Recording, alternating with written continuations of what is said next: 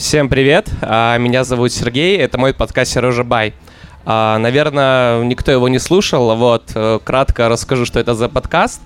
А, подкаст «Сережа Бай» — это подкаст про еду в Беларуси, в частности, про гастрономию, про людей, которые заняты в ней. Это разные люди. В первом выпуске нашем это был основательница «Усё свое», Ксения Вятская. Во втором выпуске это был основатель чайной почты Андрей Симонов.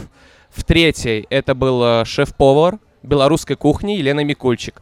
Ну и в четвертом это была у нас э, Карина Лавлейс, э, владелица нижнего белья, а также Хай Джек. Вот. Сегодня у нас пятый юбилейный выпуск, и я решил его записать на этой площадке. Вот. На самом деле, этот подкаст готовился целый год прошлом году мне появилась идея создать такой подкаст, где я мог бы говорить э, про еду с интересными людьми.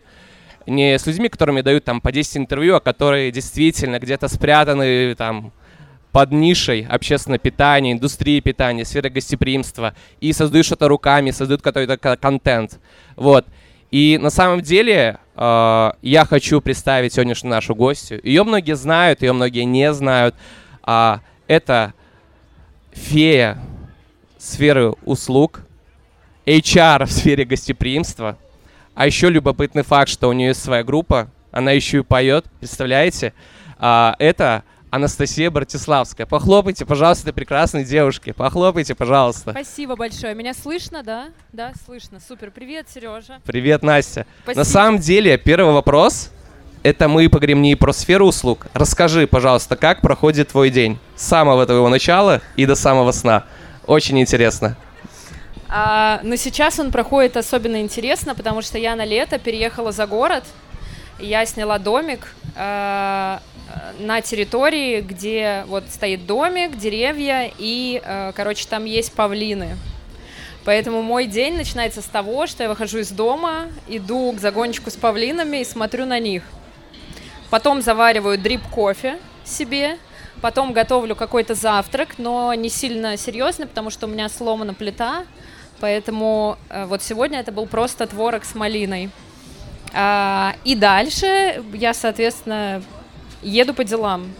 И мой день состоит из э, где-то я веду тренинг, где-то я провожу какую-то консультацию, где-то с кем-то вижусь. То есть я целый день работаю, работаю, работаю, работаю в разных точках Минска.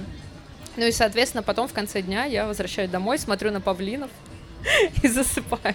Мой день проходит примерно так. То есть большую часть дня я обязательно работаю. Либо я, э, либо я пишу блог, но да, вы его читаете, вы его знаете. Э, я это делаю в промежутках между делами. Все в порядке? Надо ближе? Класс, спасибо большое.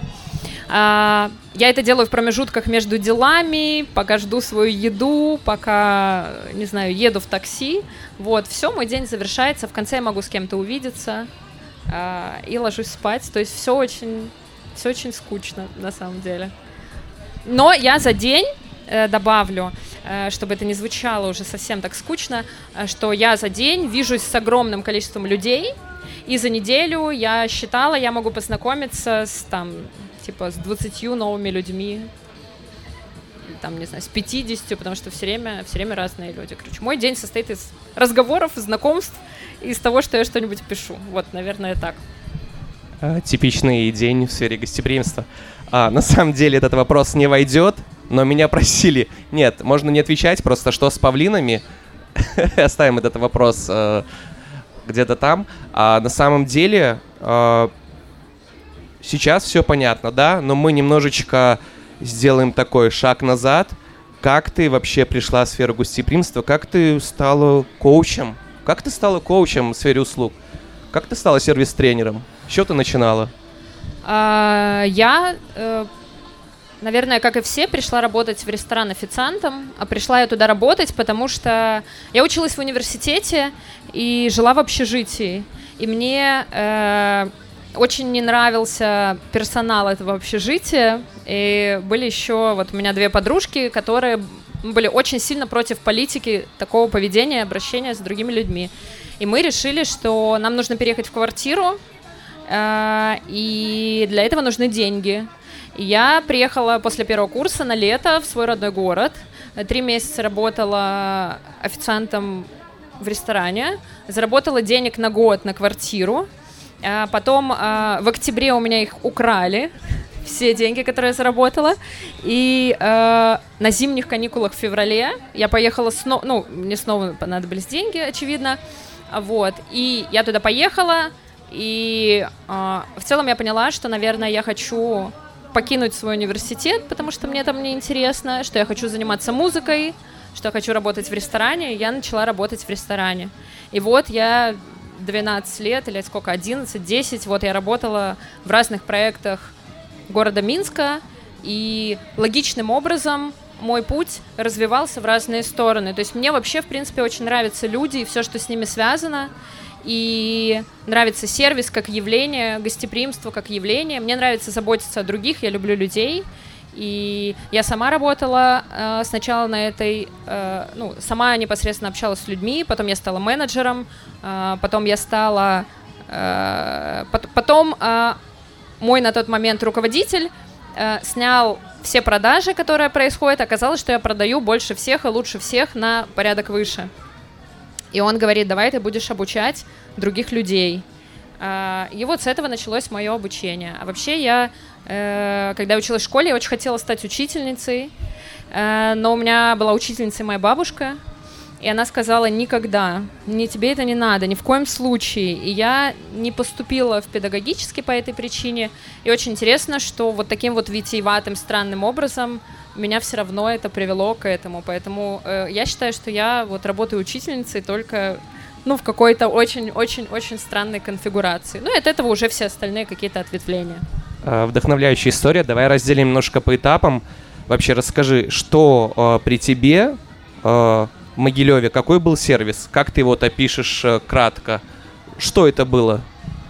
А, а, на самом деле, на тот момент в Могилеве было два или три заведения, в которых э, уже были такие крутые вещи, как фокаччо, чизкейк. Вау.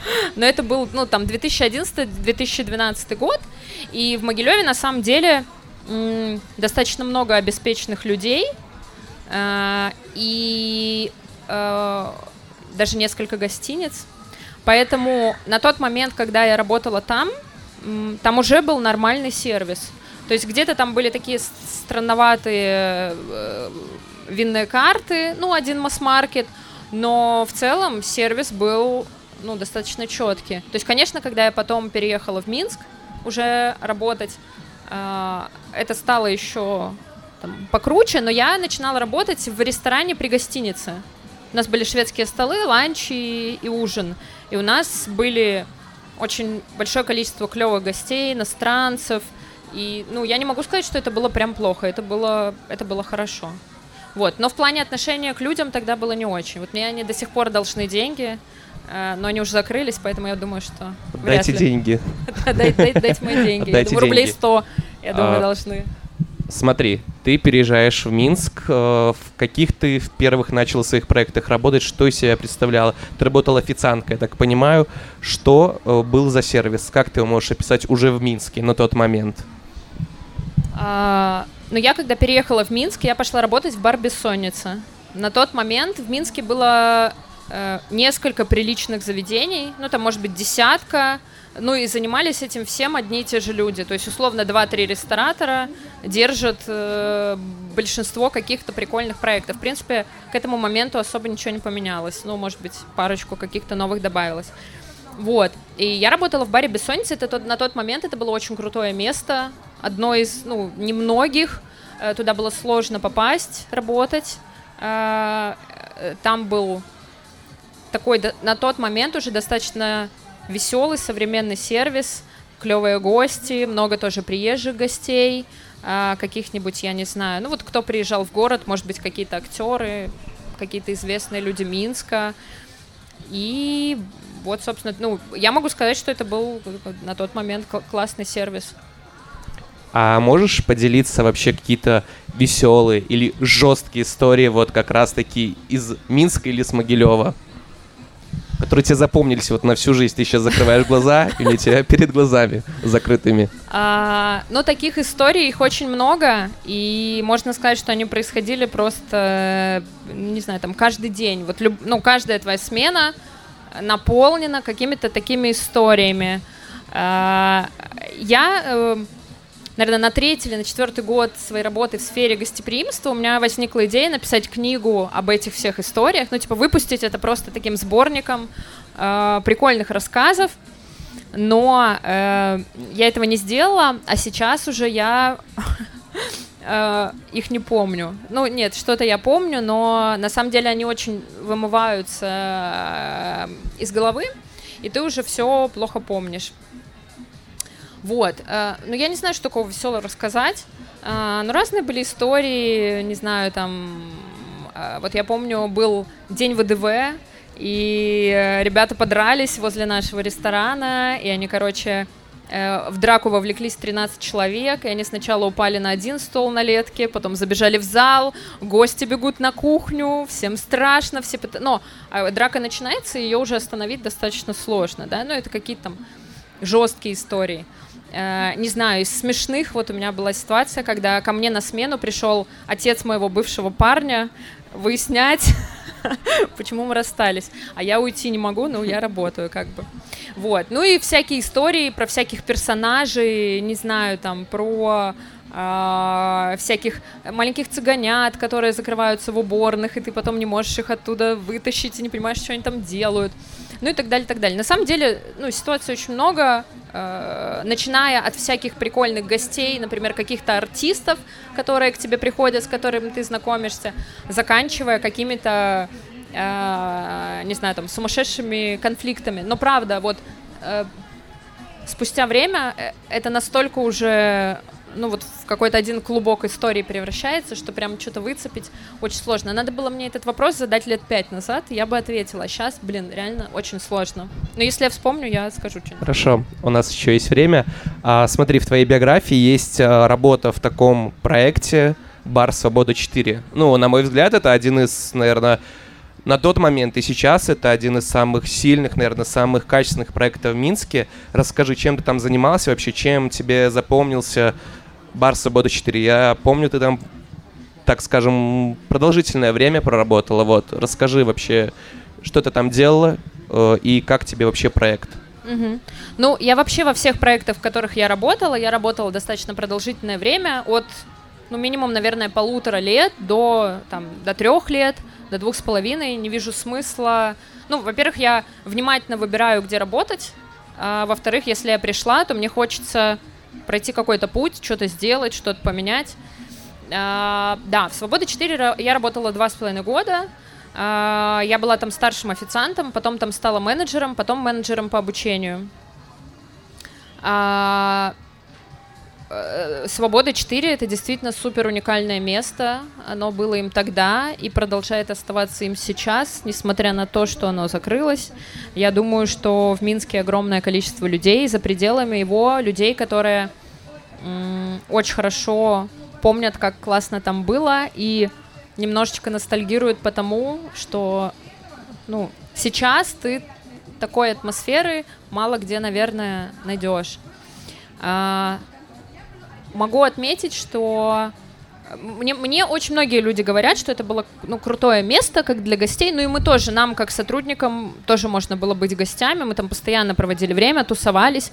У нас была скидка 50% на все. И мы, э, собственно, оттуда не вылазили. В общем, э, ты либо работаешь, либо тусуешься, и все происходит в одном месте. Вот. Но от себя могу добавить, да, помимо того, что знают и видят люди, это было самое крутое место в плане организации работы внутри.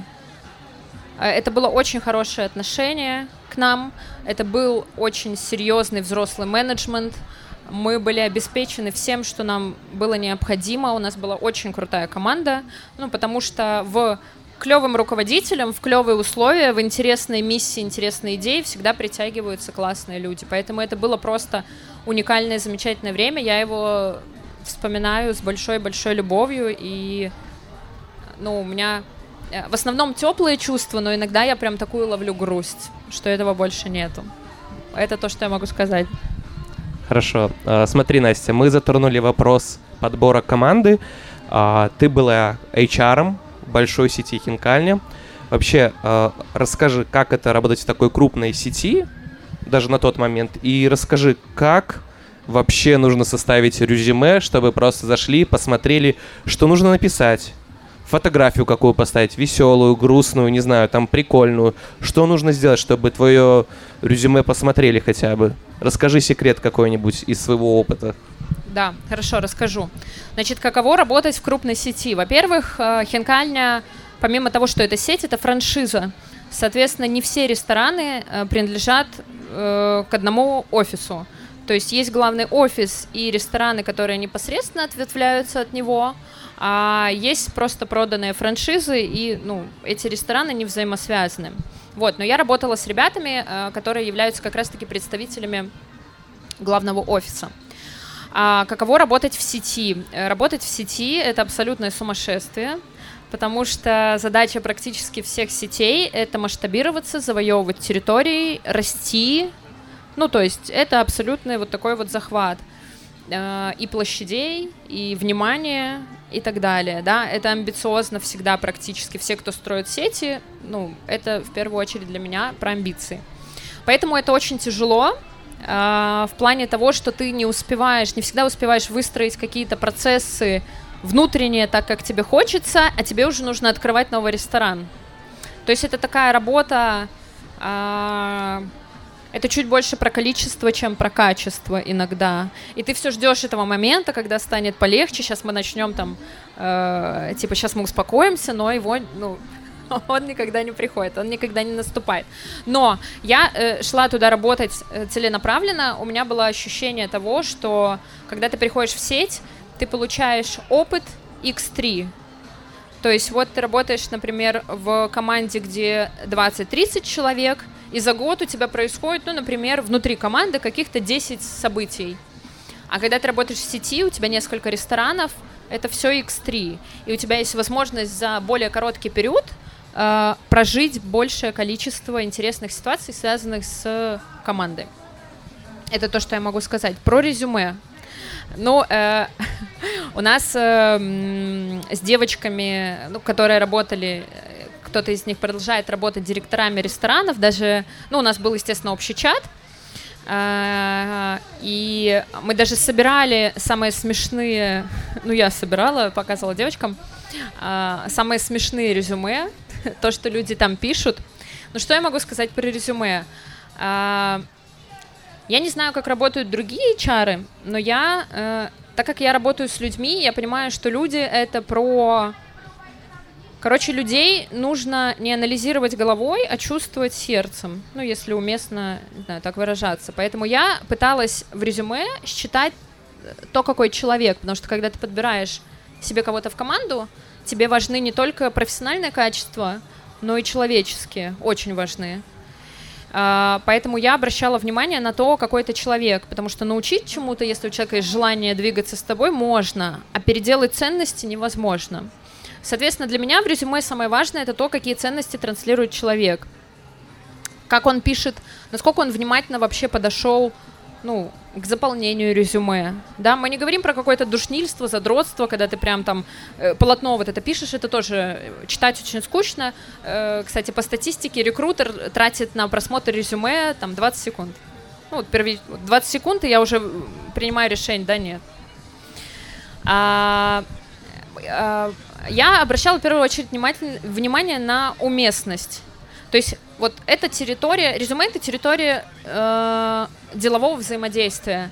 Соответственно, если ты на картонах жаришь шашлычки в расстегнутой рубашке и ставишь эту фотку в резюме, то проблема не в этой фотографии, а в том, что ты не чувствуешь, что ты ну, не, не, не, чувствуешь уместности просто происходящего. Поэтому я смеялась и как бы ну, понимала, что с этим человеком наверное, нам не по пути. Вот. А, что в резюме нужно писать? Ну, вообще, когда люди ищут друг друга в плане деятельности, это же про взаимный интерес.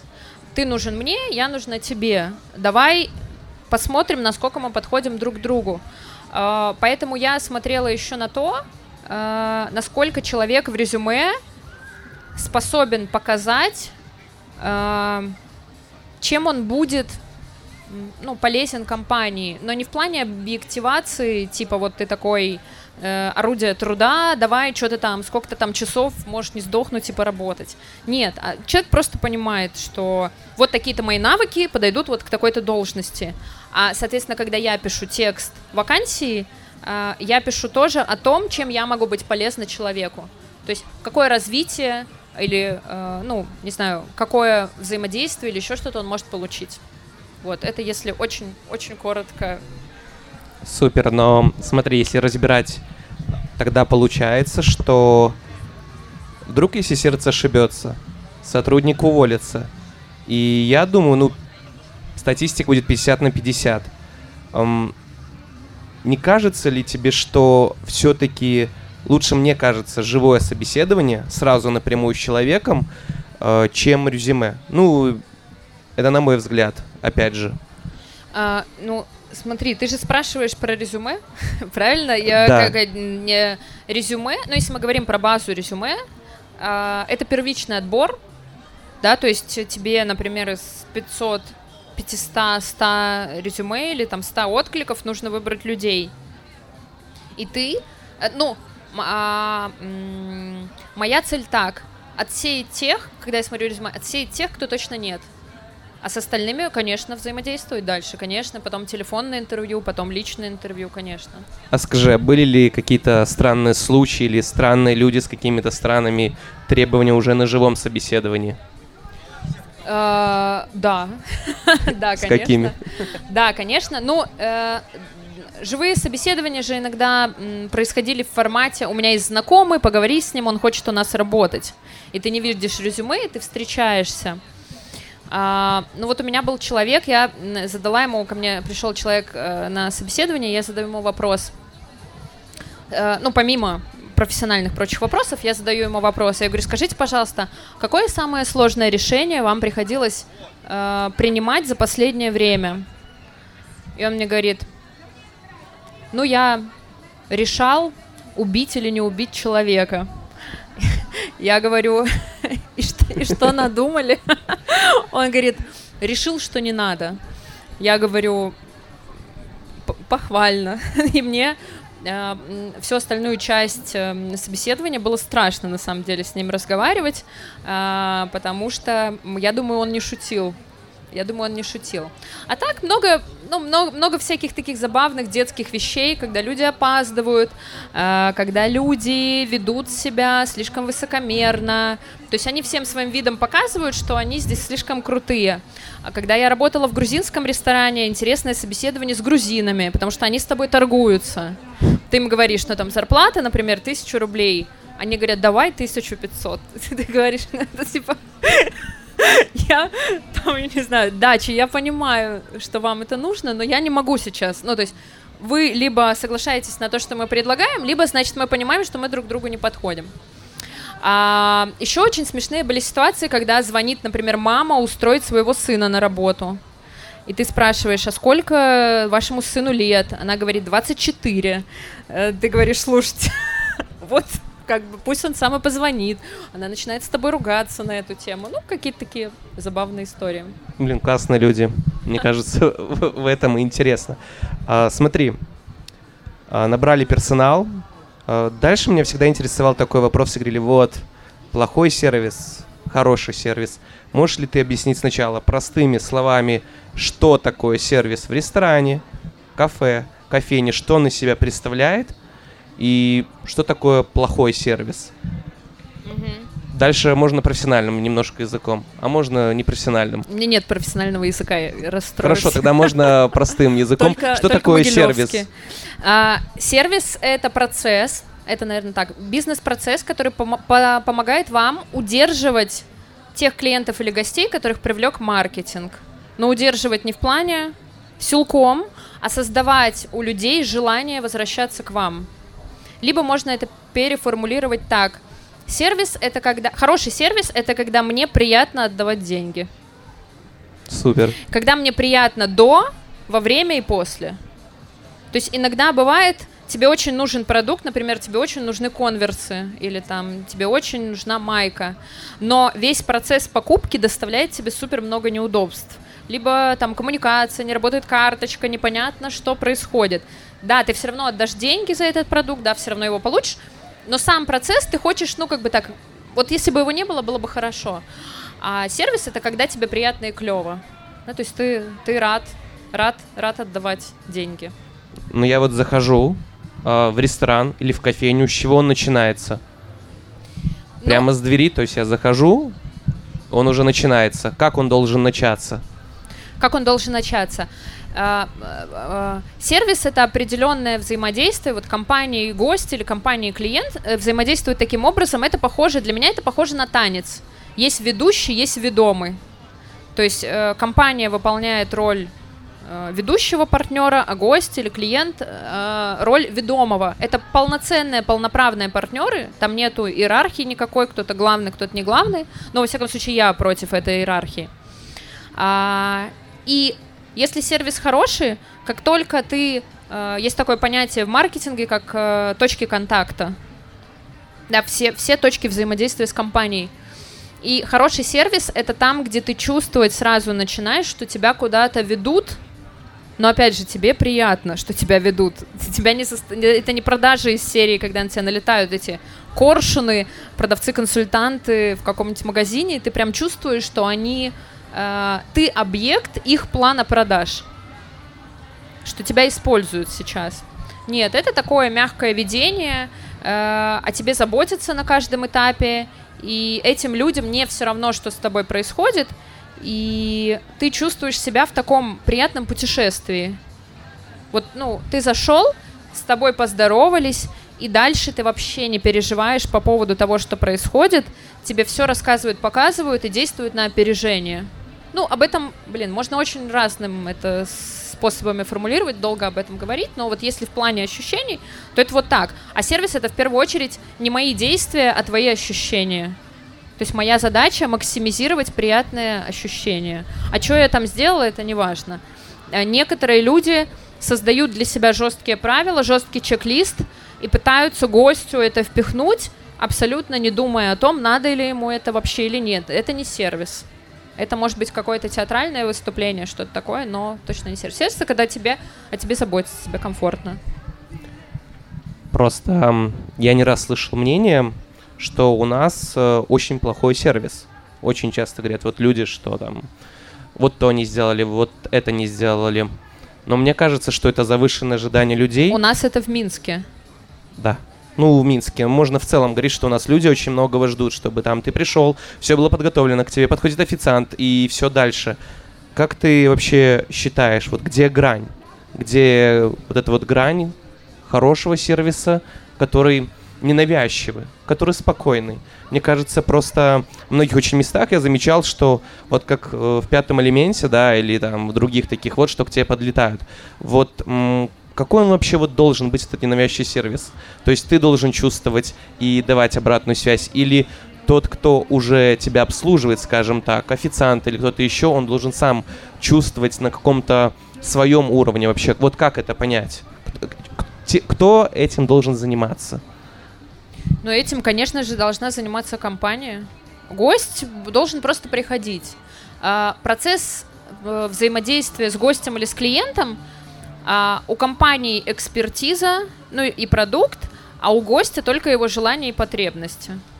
Ну, то есть я должна э, быть готова делиться своими желаниями и потребностями, конечно, чтобы получилось сотрудничество. Но в целом этим, конечно, должна заниматься сама компания. То есть профессиональная история — это когда я полностью управляю... Ну, есть такое понятие «эффективная коммуникация». Эффективная коммуникация — это когда я в процессе диалога могу добиться определенных целей, от своего собеседника. Да, но не когда у меня паяльник в руке, ну это тоже хотя эффективная коммуникация, а когда я умею выстраивать процесс таким образом. Ну вот сервис это профессионально выстроенный процесс таким образом. А, а как, как найти тонкую грань? Ну это, наверное, вопрос в принципе про баланс. А, вот смотри, ты готовишь, да, ты про еду, правильно? Да. Вот Наверное. если я у тебя, если я, э, э, я э, за все свое время работы в гостеприимстве съела очень много всякой еды и выпила очень много всяких напитков. А, вот как мне понять, что из этого вкусно, что невкусно? Во-первых, есть понятие все-таки вкусовщины. Ну, то есть все очень индивидуально и субъективно. Но я, например, в еде ищу баланс. Баланс вкусов, баланс текстур, баланс цветов, если мы говорим про выкладку на тарелку и так далее. Вот в сервисе, наверное, э, тоже как-то так на уровне ощущений это выстраивается. Вот, какой-то конкретный дать ответ, э, ну, я не знаю, может ли быть здесь конкретика.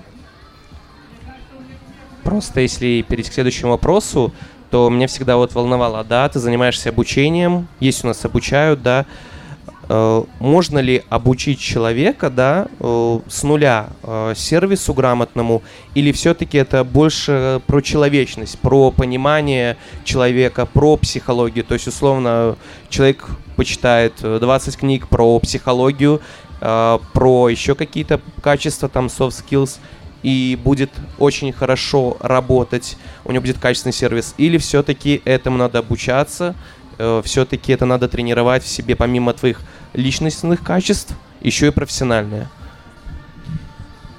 А, ну, сервис, он же есть, смотри, в сервисе есть несколько частей. А, есть, например, коммуникационная часть, когда ты взаимодействуешь с человеком. Есть техническая часть, когда ты открываешь, например, бутылку игристого, есть часть знаний, где я должна разбираться в блюдах или напитках, ну, если мы говорим про сервис в ресторане, чтобы помочь тебе выбрать. Поэтому 50 на 50. Нельзя научить сервису человека, который не любит заботиться о других людях. То есть ты можешь дать ему какие-то технические навыки и знания, но гость не будет чувствовать, что о нем заботятся. А он должен это чувствовать. Ну, то есть это самое хорошее чувство, когда ты ощущаешь, что э, о тебе заботятся. Поэтому здесь 50 на 50. Но далеко не всех можно научить сервису. Точно, точно нет. Да, можно рассказать, что делать, но это как и не всех можно научить готовить. Потому что человек, когда готовит, он, ну, технически, например, я могу это сделать, но э, вкладывать частичку себя, наполнять любовью это дело, я не буду, если мне это не нравится или если я к этому не способна. Я считаю, что все должны заниматься тем, что они любят, э, где их интересы, где их талант. Ну и, как правило, интересы и талант совпадают. Хорошо. А, смотри. А, на самом деле, ты очень часто пишешь в своем блоге, и я уже часто вижу, как э, люди в Инстаграме или где-то еще, обзоры всякие, пишут э, там мне сервис не понравился, да, не понравилось, и куча-куча всего, Э, остального. Скажи, нужно ли это? Помогает ли это? Вообще зачем? Зачем э, писать в Инстаграме? Или лучше сказать э, напрямую официанту, заведению? Просто иногда складывается такое ощущение, что люди высказывают свои негативные эмоции в социальных сетях, чтобы, скажем так, пропиариться за счет заведения. И я очень часто вижу, что люди репостят негатив больше, нежели позитив. То есть там сказал плохое, тебя блогеры там или кто-то еще начинают э, перерепощивать, и ты набираешь, следовательно, своего охваты. Скажи, как вообще поступать в такой ситуации? Я... Хайпить или нет? Э, ну, я... Я не очень за хайп, хотя иногда мои обзоры тоже выглядят как какой-то хайп, и у меня очень всегда растут охваты, когда я пишу про какое-то заведение, но я, честно говоря, не очень люблю писать про это. А, ну, мне больше нравится писать чуть на другие темы. Ну, так как я, например, я веду профессиональный блог для профессионалов, меня читают не гости, меня читают работники сферы. Поэтому э, то, что я делаю разборы, мне кажется, что это полезно. И люди мне постоянно пишут, что это полезно. Спасибо, это полезно. Спасибо, мы там, типа, подправили наши стандарты и так далее. А есть люди, которые плохое пишут в ответ на твои обзоры, на твою вот эту обратную реакцию? Или, мол, говорят, ты не права, все было супер, у нас ну, все ну, идеально. Ну, видишь, ты сегодня мне сказал, что я очень специфический человек, поэтому... Это не я сказал. Поэтому я думаю, что... Эм, а, я сегодня вообще много плохой обратной связи о себе услышала. ну, как плохой, специфической. А, ну, мне не пишут. Ну, наверное... То есть у тебя нет хейтеров, все такие, Настя, продолжай дальше. Ну, мне кажется, э, хейт — это чисто мне не понравилось. А критика — это какое-то обоснование, объяснение и сравнение с эталоном. И объяснение того, как можно было бы избежать такой ситуации. Это разные вещи. Поэтому я думаю, что если кто-то захочет мне написать в директ, что он с этим не согласен, то мы можем на эту тему повзаимодействовать с этим человеком. Но я же, как правило, пишу в своих обзорах э, объяснение того, ну, там, что привело к этому, как можно было этого избежать, почему так, а, почему, почему в бизнесе происходит такой процесс. Поэтому я думаю, по этой причине мне никто не пишет, потому что это не похоже на э, обычный хайпажорский хейт.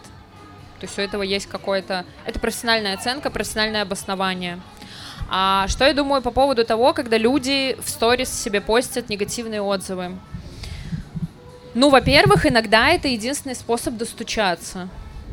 То есть очень большое количество случаев, когда ты говоришь в ресторане, э, тебя посылают, ты пишешь в директ, тебя посылают, и ты вынужден э, притягивать публичное пространство для того, чтобы компания или бренд отреагировали.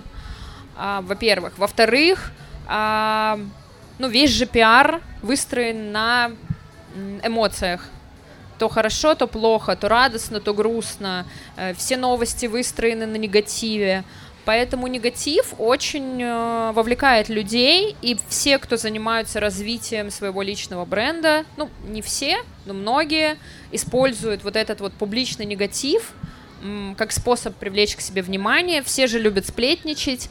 И мне еще кажется, что вот это вот эм, э, оценка брендов в сторис, это похоже на средневековую казнь когда все собрались и посмотрели, кого там казнят. Ну, то есть это очень старое развлечение людей.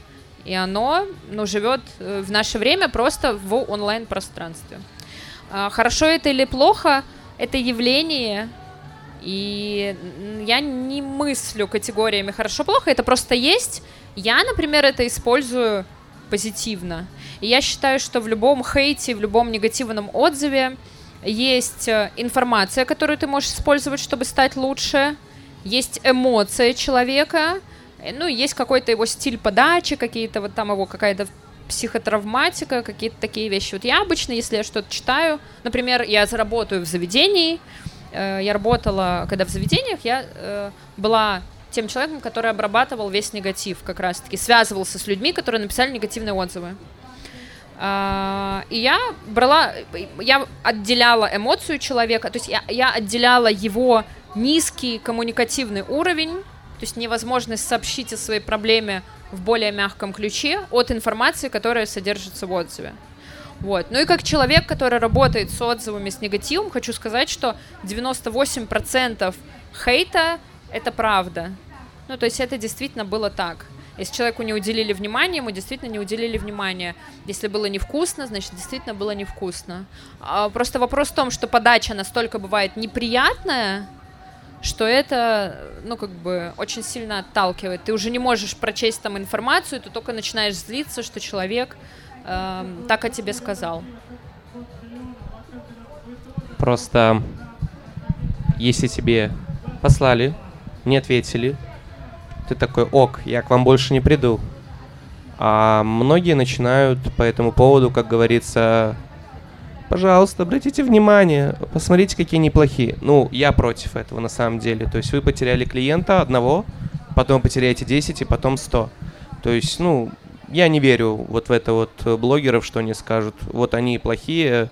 Ну, мне кажется, эта тема устарела, наверное, пару лет назад, когда блогер говорил, вот там плохо, обслуживают, да, там официанты плюют в еду, там, э, не знаю, как было когда-то недавно ситуация, что официант пожаловался на количество чаевых, вот, за стол, и типа все-таки я не пойду. Ну, вы до этого не ходили, поэтому я думаю, что здесь больше да.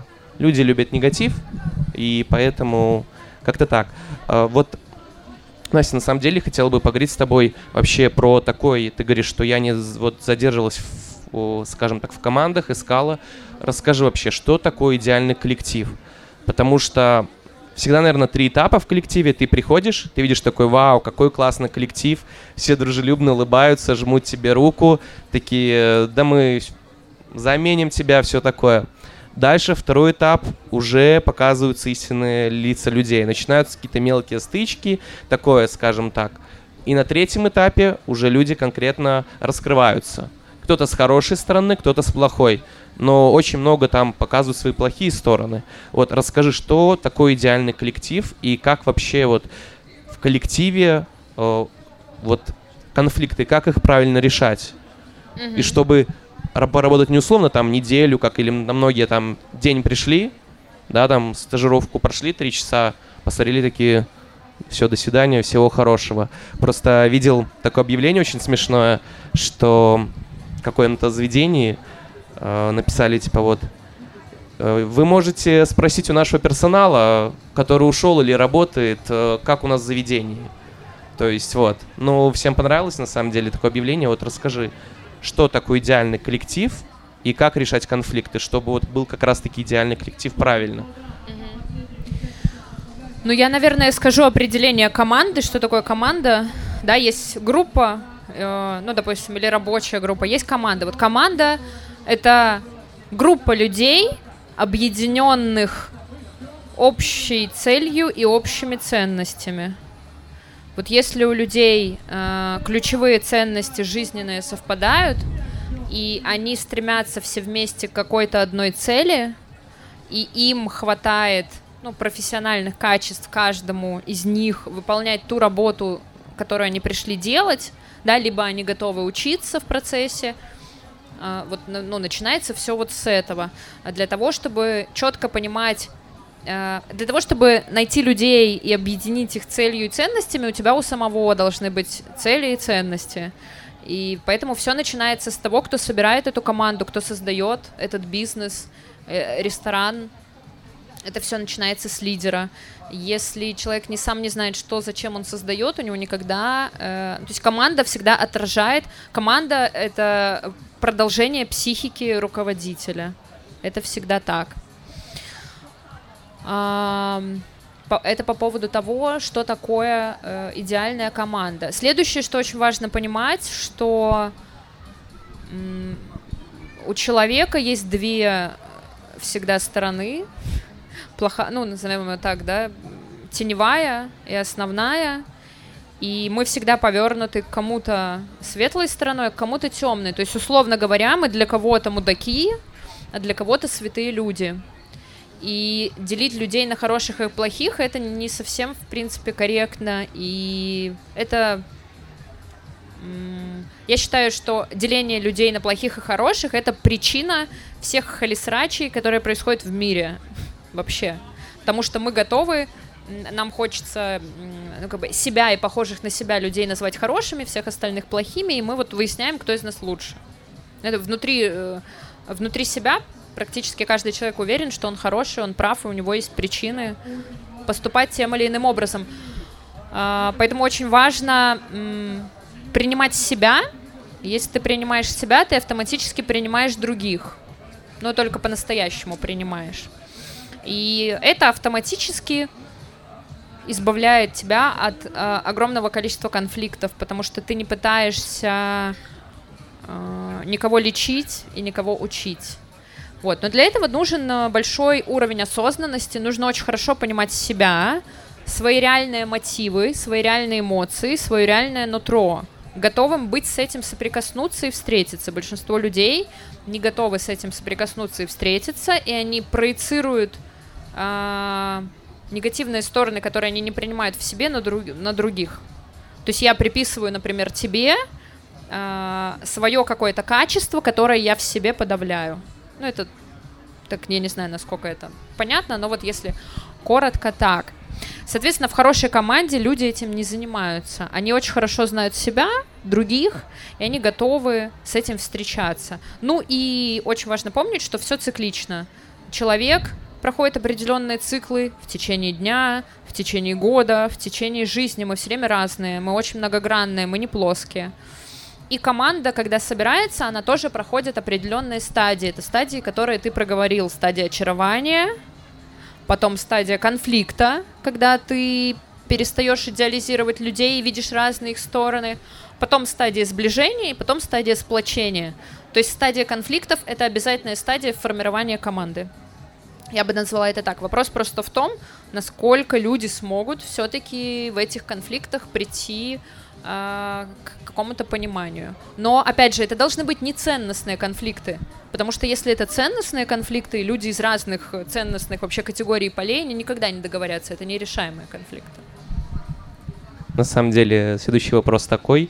А что нужно, вот если мы там даже с одними ценностями набрали людей, все сделали. А, что нужно, какие, не знаю, варианты взаимодействия, какие-то жесты для сплочения команды? Что вообще помогает на твоем личном опыте? Не знаю, корпоративы, там, совместные ужины. А, какие, как говорится, методы ты знаешь и можешь поделиться? Первый метод, который я знаю, это очень четко прописать зоны ответственности, обязанности и взаимодействия на стыке подразделений и людей. То есть чем прозрачнее условия труда, обязанности, правила взаимодействия, правила в команде, э, чем прозрачнее иерархия, ну то есть кто чей руководитель, кто чем распоряжается, это уже, если это все всем понятно, это отметает 90% каких-то конфликтов а, потому что люди на самом деле очень часто ну, выясняют посреди смены или на собрании вещи, в которых просто на самом деле просто никто не принял решение. Никто не знает, как правильно, и все действуют из позиции, мне кажется, так лучше. Это первое. А второе, что сплочает команду, вот как раз-таки сплочает ее движение к одной цели – должна быть сформулирована очень четкая, классная, заряжающая, вдохновляющая миссия либо цель, и должен обязательно быть лидер, который постоянно а, постоянно занимается тем, что, что он объединяет людей. Ну, есть лидерство, есть там менеджмент, есть такой э, стиль управления диктатура, диктатор. Что делает лидер? Он наполняет, оберегает, заботится о команде. Менеджер какие-то выстраивает четкие правила, э, диктатор, ну это мы сейчас говорим про роль, э, диктатор следит за тем, чтобы все правила выполнялись. Вот, поэтому создание правил, слежение за тем, чтобы эти правила выполнялись, да, постоянная гигиена этих процессов, э, забота о своей команде. Это вот то, что должно происходить ежедневно. Команда не может быть без лидера. Команда — это искусственно созданная система, и нужен кто-то, кто постоянно ее поддерживает. Команда не существует без лидера. Ну, либо там потом образовывается, например, негативный лидер. А если мы говорим про командообразование, то э, это может быть формат корпоратива, но никогда мы просто все собрались и побухали, и поныли на курилке, как здесь плохо или хорошо, или кто там кого обидел, посплетничали. То есть это ничего общего не имеет с командообразованием, это просто, ну, мы вместе побухали. А команда образования — это когда мы собрались, и у нас была какая-то задачка. То есть, по сути, ежедневная работа — это и есть процесс команды образования. А если, а, если хочется это еще усилить, значит, нужно а, устраивать какое-то мероприятие, какой-то квест, чтобы люди, например, сплав на байдарках, вот недавно, Круто. да, я недавно была э, на мероприятии, которое тоже устраивали ребята из Перно Рикар, и э, там Егор из Дженит рассказывал о том, что они ходят в походы вместе. Ну, это не только они, это вообще барные команды в Минске. Они вместе ходят в походы, вместе сплавляются на байдарках. И это круто объединяет, потому что ты попадаешь с людьми в иные обстоятельства и узнаешь их по-другому. Вот. Я сейчас э, хожу на курсы актерского мастерства, и у нас там группа, и нам дают задания, которые мы выполняем вместе. Это тоже очень здорово объединяет, потому что ты человека по-другому узнаешь. Я бы предлагала, да, какие-то какие другие обстоятельства, в которых эм, ты можешь узнать человека с другой стороны. Вот это кл- классно сближает. Блин, классно. На самом деле, мы затронули тему руководителя. Э, смотри, я очень часто видел в сети, и вообще многие люди пишут, что в последнее время очень много руководителей или там каких-то заместителей руководителей, они появляются из рядового персонала. То есть человек там работал-работал, кто-то ушел, он стал там каким-нибудь директором. Или кто-то ушел, он там стал кем-то за заместителем. Расскажи, что нужно действительно, чтобы не казаться, а быть руководителем? Нужно ли этому учиться? Или у тебя должны быть какие-то э, личностные э, качества для этого? Или только их хватит тебе? Тебе не нужно учиться, ты их ты вот стал руководителем, на собственном опыте ты на ошибках как бы учишься, и вот ты руководитель, ты лидер своей команды. Этому обязательно нужно учиться, это отдельная профессия, это определенные техники, инструменты, определенный стиль поведения, определенная роль. А, где-то, наверное, вот ты становишься руководителем, и где-то год происходит твоя адаптация психологическая, даже если ты учишься этим процессом. А, я считаю, что клево, когда человек растет из, ну, эм, как бы он исследует свою профессию, например, ну, с каких-то начальных должностей, и потом вырастает в руководителя. Это круто, он знает всю работу изнутри. А обязательно проходить, вот просто, я тебя, извини, перебью, многие говорят, нужно с посудомойки дорасти до директора. Кто-то говорит, да нет, ну, типа, не обязательно, это вообще, ну, обязательно атрибут. Вот я стал там, прошел там одну ступень, не 10, и стал. Плохо ли это? Ну, нужно ли это? Ну, существует очень большой спор на тему того, э, должен ли ты разбираться в том, чем ты управляешь. Вот если ты управляешь заводом, должен ли ты уметь работать на станке? Если ты управляешь кухней, э, должен ли ты уметь готовить? Э, я, наверное, больше склоняюсь к тому, что нужно очень быть глубоко погруженным в тему, которой ты управляешь. И ну, клево, когда ты пощупал ту работу, которую ты даешь другим. Одно дело со стороны смотреть и осознавать, важно это или нет, другое дело это чуть-чуть пощупать. Ну, конечно, э, руководитель, например, если я руковожу рестораном, у меня есть СММщик, э, повара, есть хозяюшки, есть курьеры. Э, ну, конечно, я даже водить не умею. Типа, как мне управлять курьерами, что мне пойти, там, я не знаю, на права сдать? Ну, нет. Но разбираться в том, что ты делаешь, очень круто. И один из способов это пройти вот эти все ступени. Но далеко не всем нужно быть руководителями. Это ну, большое заблуждение.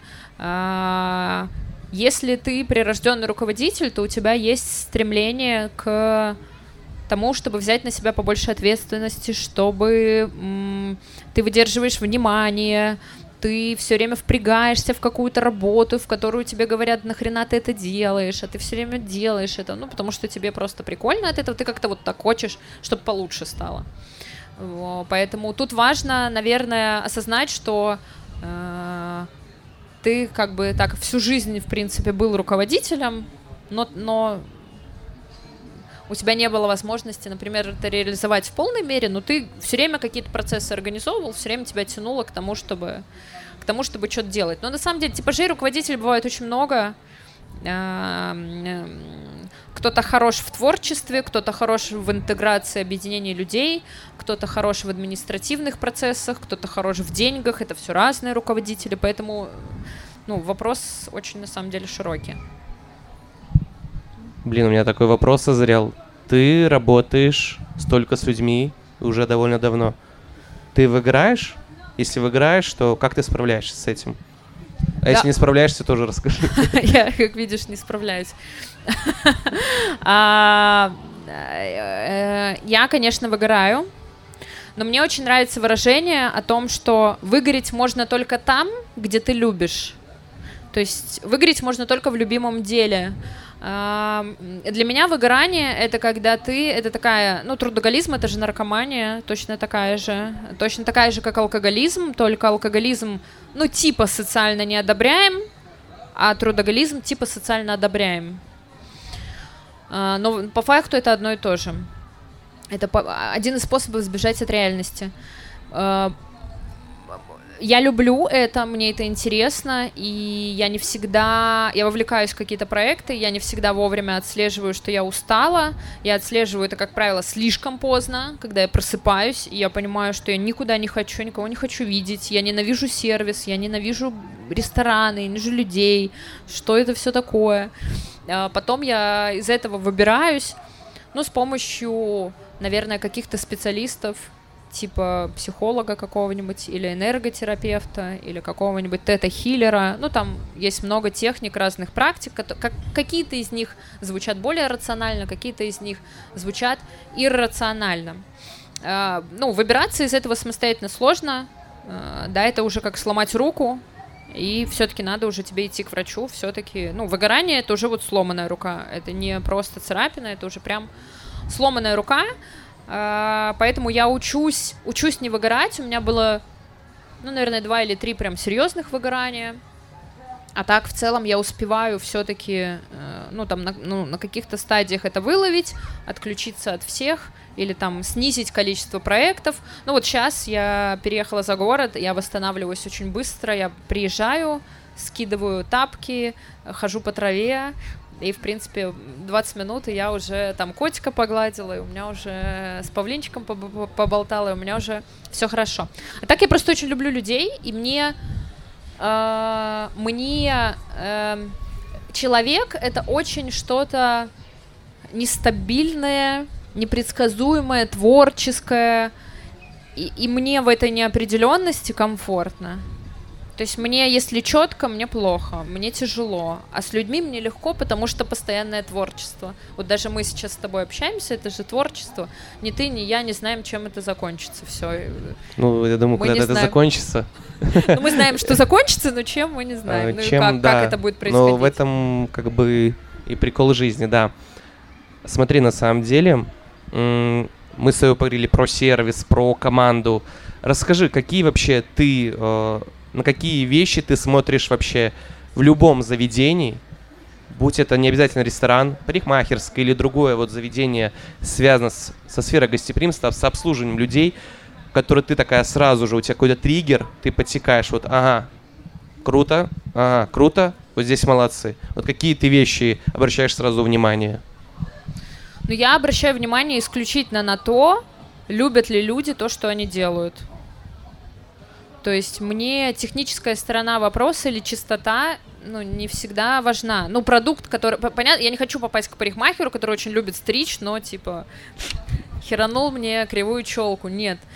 Но э, мне очень важно чувствовать, что человек любит то, чем он занимается. Потому что, когда человек это любит, он органическим образом э, становится в этом хорошим. Потому что ему там все время интересно, он что-то там ковыряется, оп, и профессионал. Так это обычно и происходит. В основном я обращаю внимание на это. И я э, люблю, когда специалист понимает, что его работа заключается в том, чтобы прямо сейчас быть предоставленным другому человеку. Вот я прихожу в парикмахерскую, моя цель какая? Я хочу выйти оттуда красивой. Мне, по сути же, все равно, как меня постригут. Мне, вот ты, например, идешь в парикмахерскую, ты думаешь, я хочу быть красивым и аккуратным правильно? У тебя цель такая, у меня тоже такая цель. И когда со мной взаимодействует специалист, для меня очень важно, чтобы ему хотелось, чтобы я вышла с этим ощущением. Мне кажется, это ощущается. И где угодно так. Я прихожу в ресторан, если я чувствую, что люди своим поведением демонстрируют, что им важно, чтобы я ушла сытая, довольная, счастливая, чтобы, чтобы я офигенно провела вечер, я буду туда ходить. То же самое салоны красоты, парикмахерские. То есть я пользуюсь услугами в очень разных ценовых сегментах. Э, я была бы рада, если бы все дорогое было автоматически хорошим. Но это не так. Не всегда? Не, далеко печально. не всегда. Это, это печально очень, да. Э, это очень решало вопрос. Просто покупаешь все самое дорогое, у тебя все хорошо. Но это не так. Какие книги или какие курсы ты советуешь пройти, чтобы вот научиться сервису? Не знаю, как подобрать команду, если ты читаешь или читала? Твоя подборка. Можно три книги, можно пять, можно десять, можно Я одну. Не, не очень люблю книги. А, если хочется научиться сервису, то нужно идти работать в компанию, где хороший сервис, это лучше, ты не научишься этому в отрыве от э, реальности, там дома что-то подносил тарелки, погладил кого-то по голове, поправил скатерть, это не получится. Нужно идти в хорошее место, и э, мне очень нравится выражение, что навык это, только, это то, что передается только от человека к человеку, это не передается с помощью информации, иначе бы все люди, которые читают инстаграм психолога, были бы э, осознанными, но это не так. Или все люди, которые смотрят э, кулинарное шоу, хорошо бы готовили, но это тоже не так.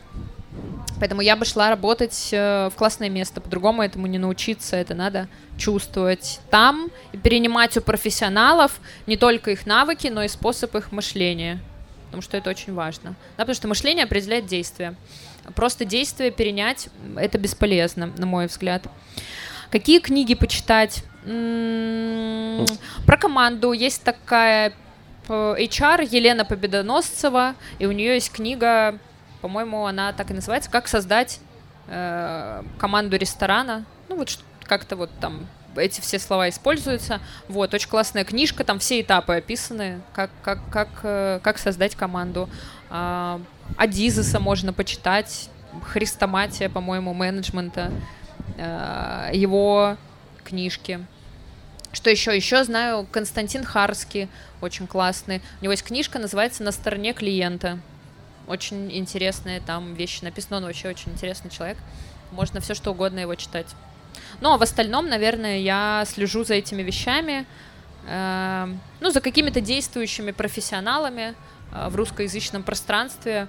То есть я скорее читаю их, потому что книжка это уже, вот представь, тебе, чтобы написать книжку, нужно потратить время, потом пока она там поредактируется, потом, когда пока ее там выпустят, пока она продастся, пока ты о ней расскажешь, проходит время, это уже такая полумертвая информация иногда. А когда ты читаешь человека, который вовлечен в профессию, например, ты читаешь его телеграм или читаешь его блог, то ты прям вот какие-то живые инсайты оттуда вылавливаешь, и это классно.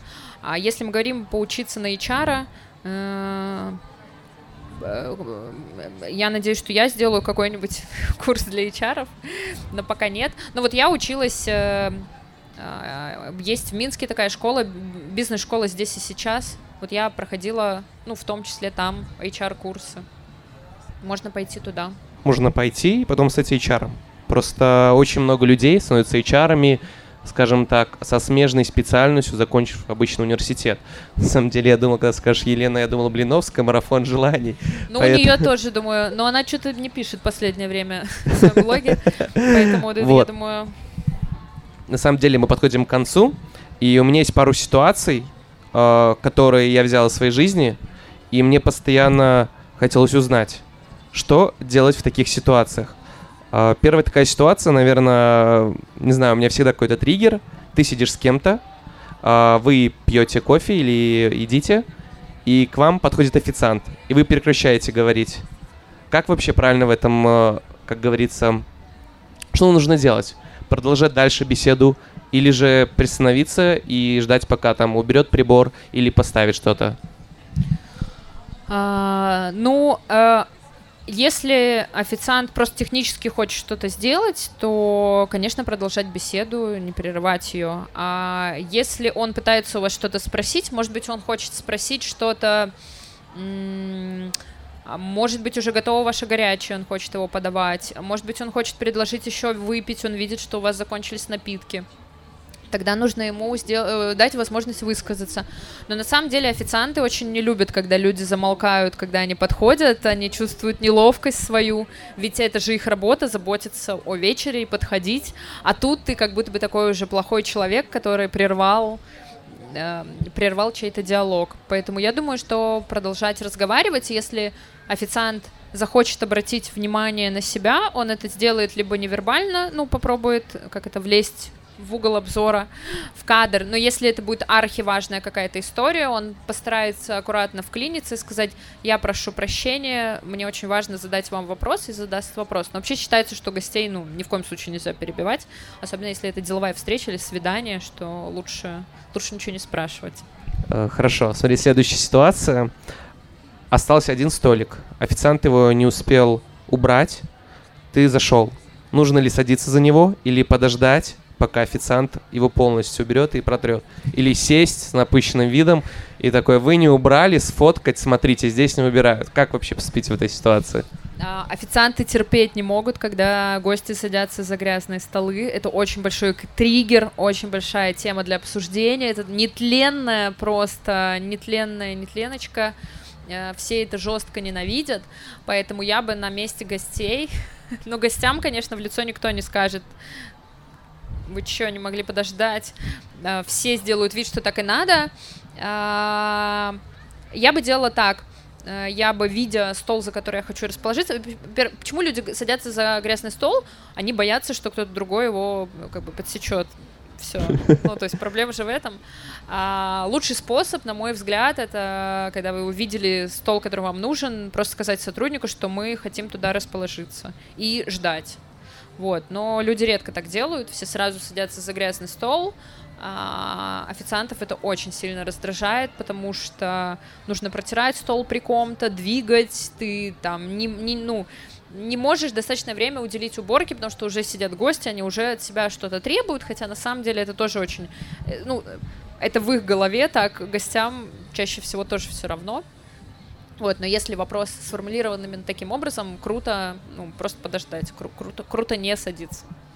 Блин, круто. А, смотри, нету вообще мест, ты зашел в ресторан, что нужно администратору сделать? Чтобы вы подождали, или же как-то предложить с собой, какие вообще, что нужно сделать? Ну, мы прописываем это этап сервиса, который называется «Встреча гостя». Мы, когда ставим сервис, мы прописываем все варианты предложений для гостя, которые мы можем сделать. То есть в наших интересах, чтобы все гости, которые проявили интерес к заведению, там остались, или там что-то купили, или туда вернулись. Поэтому а, первое, можно предложить подождать, честно сориентировав в том, сколько времени может понадобиться. Например, ближайший стол освободится ориентировочно через 20 минут. Да, но точно я вам сказать не могу. Подождать можно здесь и здесь, и ну, предложить человеку комфортное время для ожидания. Например, возле бара с бокалом игристого. Да, предложить ему купить игристого. Можно предложить сесть в бар можно предложить э, погулять и вернуться. Можно предложить записать человека в лист ожиданий, позвонить, когда что-то освободится. Можно предложить забронировать стол в другом заведении сети или холдинга, ну, чего-то такого. Можно предложить приготовить еду и напитки с собой. Э, ну, вари...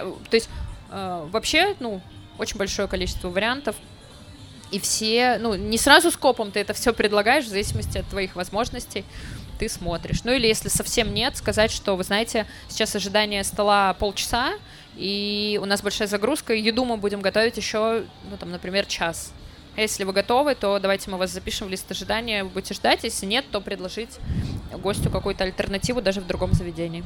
И они такие, целый час. Да, да, чаще всего, да. А, вот, смотри, наверное, такой вопрос, он извечный. А нужно ли, ли оставлять официанту на чай? Или же все-таки уже, грубо говоря, это все прописано в стоимости, скажем так, блюд? Ну, то есть счет включена его работа. Ну, чаевые это вообще очень интересная тема для обсуждения. А, чаевые появились как взятка.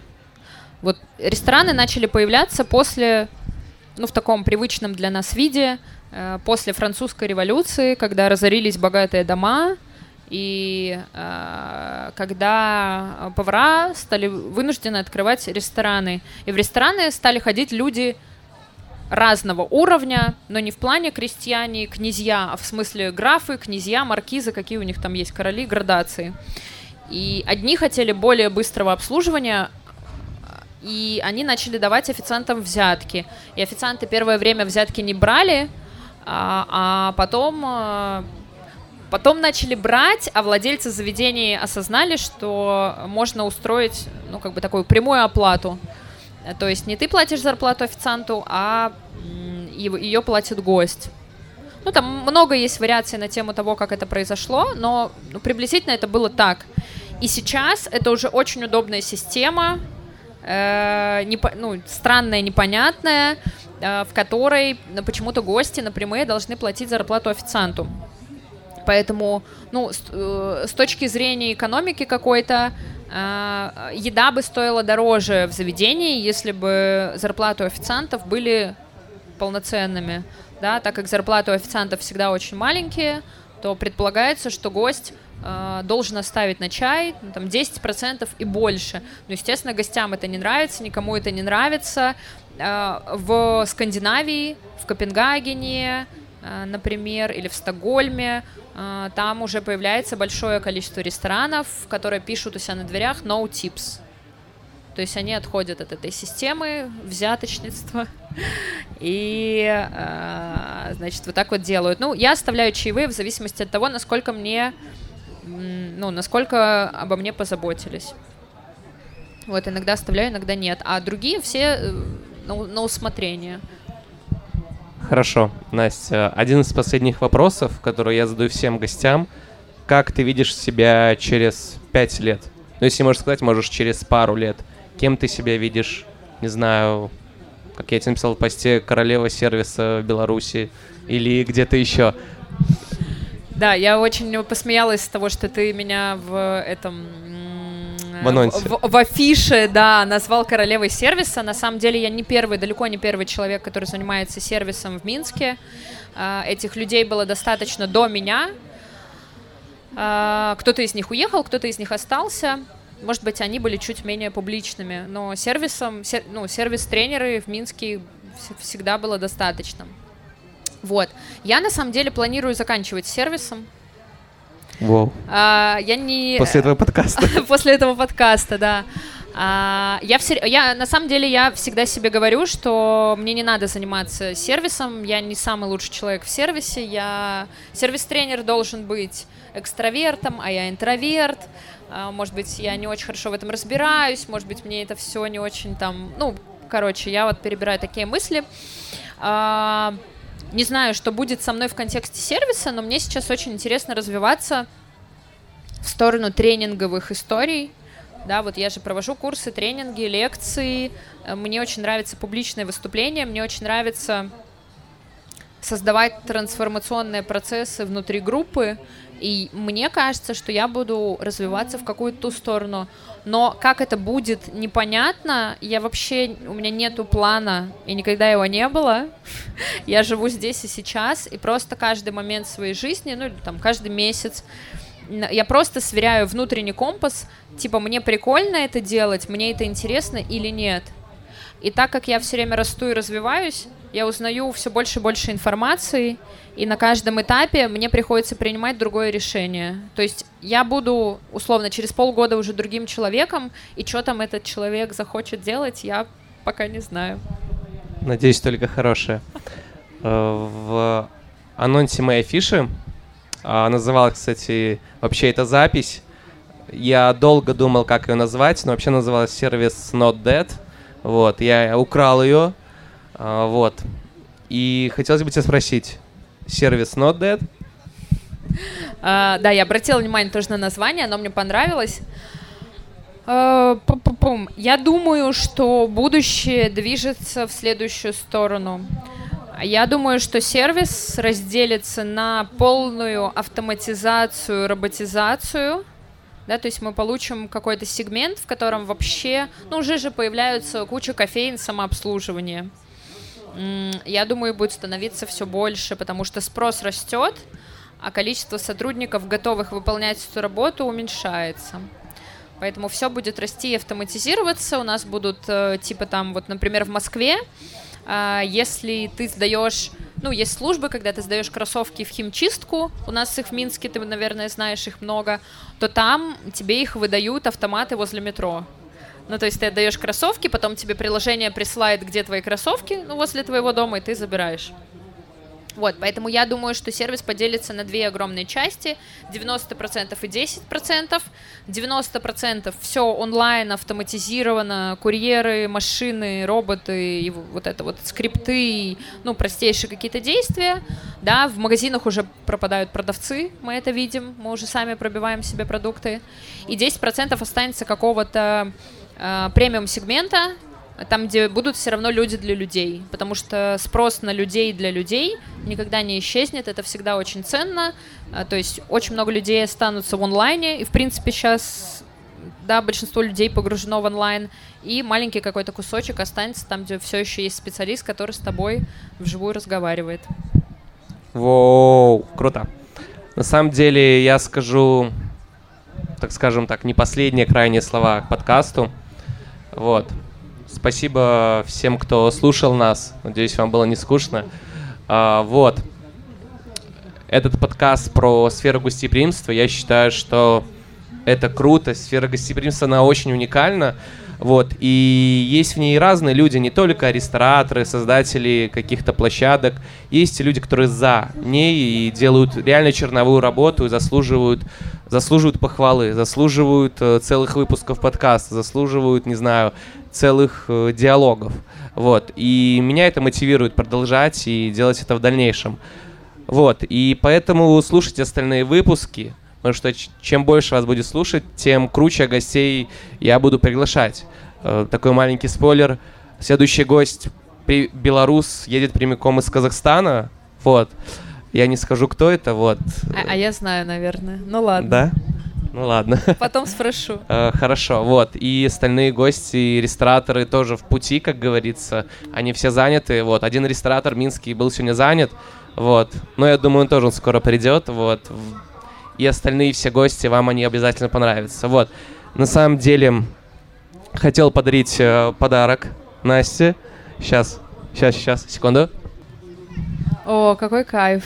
Я купил кружечку, чтобы Настя жила за городом и меньше выезжала в Минск пить кофе. Зачем ей там эти кофейни дорогущие по 8 рублей за эспрессо за 40 миллилитров. Вот. Тут изображена э, ветвь оливки, вот, я посмотрел, это символ мира, вот, и я надеюсь, что все будет дружелюбно, супер, в серии гостеприимства, вот, и поэтому с вами был я, Сергей, э, это подкаст Сережа Бай, мы продолжим и дальше вещать про гастрономию Беларуси, Минска. Так что всем спасибо, я закончил, вот, все. Спасибо большое, всем спасибо.